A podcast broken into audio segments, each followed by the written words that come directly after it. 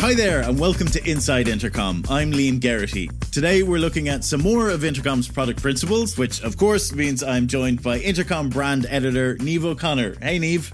Hey Liam.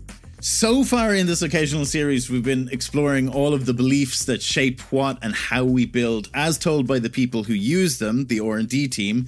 So who are we hearing from today? Well, a little bit later, we're going to hear from Aidan Lynch, a principal product engineer, who'll be telling us how to build in small steps to deliver maximum customer value.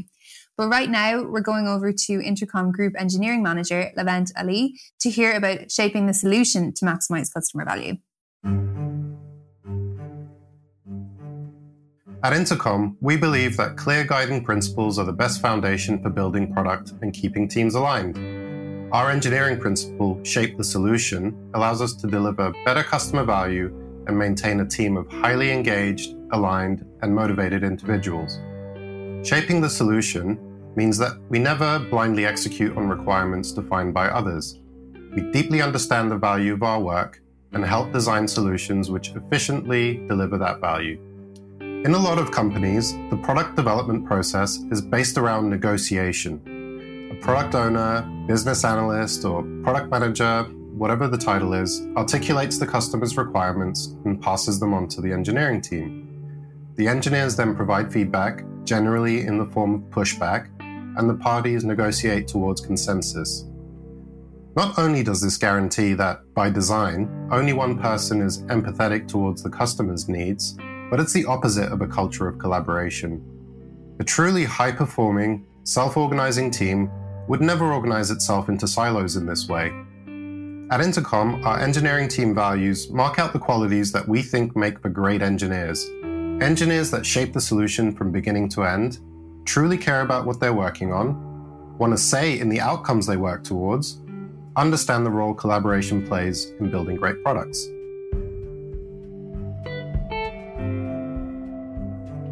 At Intercom, engineers aim to deliver impact and value.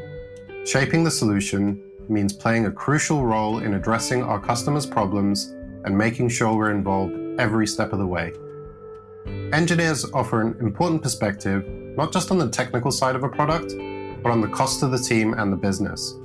So we involve ourselves early in the design process.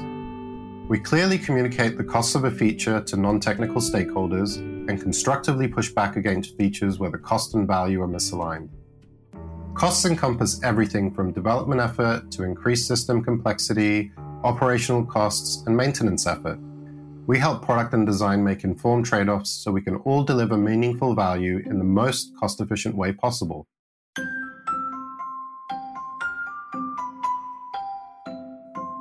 Great engineers understand that collaboration is key to a great product. Shaping the solution means that engineers don't work in silos. They collaborate with colleagues across product and design teams to see their work through and share perspectives on what the solution should look like. This has a range of benefits. Problems are viewed from a variety of perspectives, making every solution more three-dimensional and ensuring we don't miss any key elements that might improve the outcome for the customer and the business. It also means that engineers learn to think like designers and product managers, and vice versa. This makes for smoother processes, more effective dynamics, and ultimately, much better products. Each discipline starts asking similar questions and caring about the same outcomes, leading to a culture of ownership and zero blame. No one ever says, "It's not my job."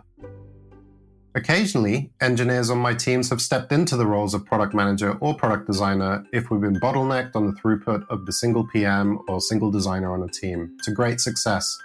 It adds an extra dimension to their role and is an incredible way to grow as an engineer. It also means we can grow our organization quicker. I expect my tenured engineers to be just as involved and capable of onboarding product managers and designers as they are their engineering peers.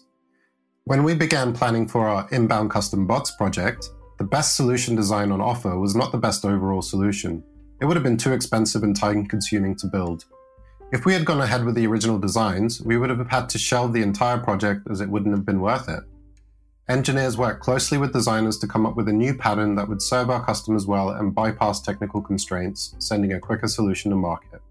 The system's technical architecture dictated the visual design of the product, which was best accomplished by our designer and engineer sitting in Figma and drawing it together. Figma is the design tool we use, by the way. This eliminated any back and forth and ensured everyone involved in the project had a complete understanding of the end-to-end problem and solution. There was no way a designer working alone would have come up with usable work unless they had the same level of context as an engineer.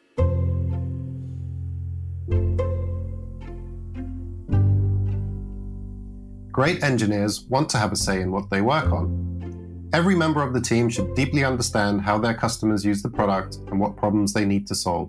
They should feel empowered to take on their customers' problems and develop opinions on how to solve them. Good early decisions save time and increase the value delivered. We work with our design and product partners to deliver just the right amount of scope to balance the highest value with the lowest effort, factoring in time estimates, operational costs, and impact on the wider ecosystem. We assess risks and use our judgment to decide whether to increase or reduce system complexity. Allowing engineers the freedom to take ownership of solutions and see them through to the end builds a better work environment and encourages engineers to grow and learn. Working this way ultimately means we solve our customers' problems faster. Another example would be our work within the custom bots project. We noticed that our customers were building complex bots that were hard to iterate on and manage, and we wanted a way to reduce this complexity. At the time, our designer was fully committed to a different product launch, so one of our engineers stepped in to prototype several design solutions instead of waiting for the designer to take the lead. Once the solution options were documented, along with associated trade-offs, the designer was able to pair with the engineer to make a decision and iterate on the details and make it look good. The team managed to complete and ship a great solution while massively reducing the time to value. It is this level of ownership and involvement that sets our approach apart. Shaping the solution brings so many benefits for our engineers, product teams, and ultimately our customers. That was Group Engineering Manager Levent Ali. Next up, Aidan Lynch, one of our principal product engineers, on how to build in small steps to deliver maximum customer value. At Intercom, we deliver complex changes in a series of small, controlled, and easy-to-understand steps. Small changes are easier to build and faster to review, enabling us to deliver value to customers more quickly. No one gets it right all of the time. Mistakes happen on every team in every company in the world. And once you accept that you're not going to get it right all the time, you can adjust in one of two ways. You can either try to correct mistakes before you ship them, taking steps to validate and check your work, or you can allow yourself the room to be wrong, learn from mistakes, and adjust quickly to correct it. Now, if you've already sunk weeks into a change, there's often less room to be wrong, and this can lead you to rely on more validation to avoid surprises when you ship your change. Now, validation has its place, but it's a poor substitute for deploying something for real. And the more validation you need to carry out before shipping, the longer it takes before you can iterate and move on to the next feature, and it ultimately slows you down. When shipping a change, we aim to control three things: the number of variables affected, and the more variables affected in each change, the more difficult it is to figure out which part of that change caused the problem. So by shrinking down the size of each step, we tighten the feedback loop and set ourselves up to learn and adjust much faster if we need to. Next, we control the size of the change. And by shrinking the size of our change, we reduce the blast radius of each change. It's important to test changes, but there's only so much that upfront validation will catch. Smaller changes let us focus our attention on incrementally reaching our goal and not get too caught up in ensuring each change is perfect. And lastly, we control which customers experience the change. We rely on feature flags to validate changes in production and incrementally release them to customers. We don't know for certain whether the feature will solve the customer's problem until they have it in their hands.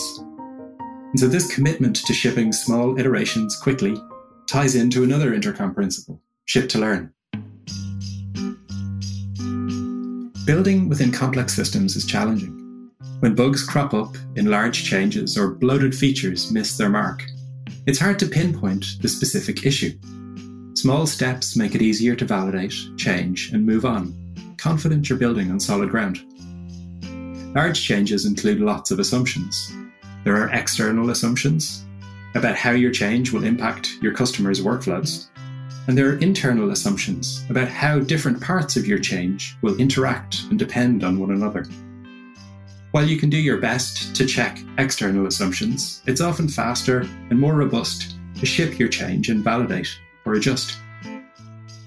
Internal assumptions are where complexity can really creep in. When your change gets large enough to encompass several building blocks that all depend on one another, testing them together can be risky. It's much safer to release these incrementally, building one on top of the other and monitoring the impact as you go.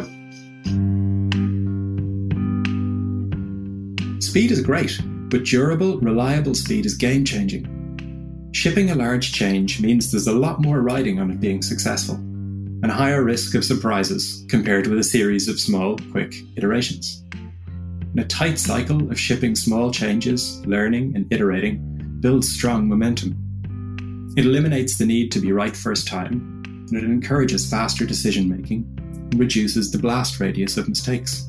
Moreover, breaking work into smaller units means engineers can progress work in parallel, allowing the team to move faster as a whole. Building in small steps requires the right team culture.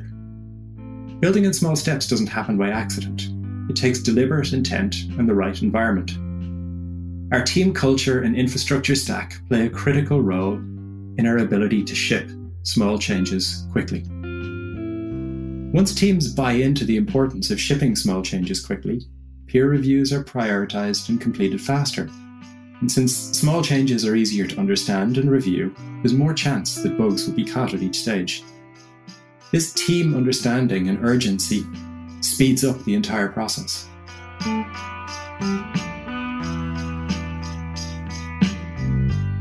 When deployment times slow down, engineers are more inclined to batch changes, resulting in a cycle of larger changes.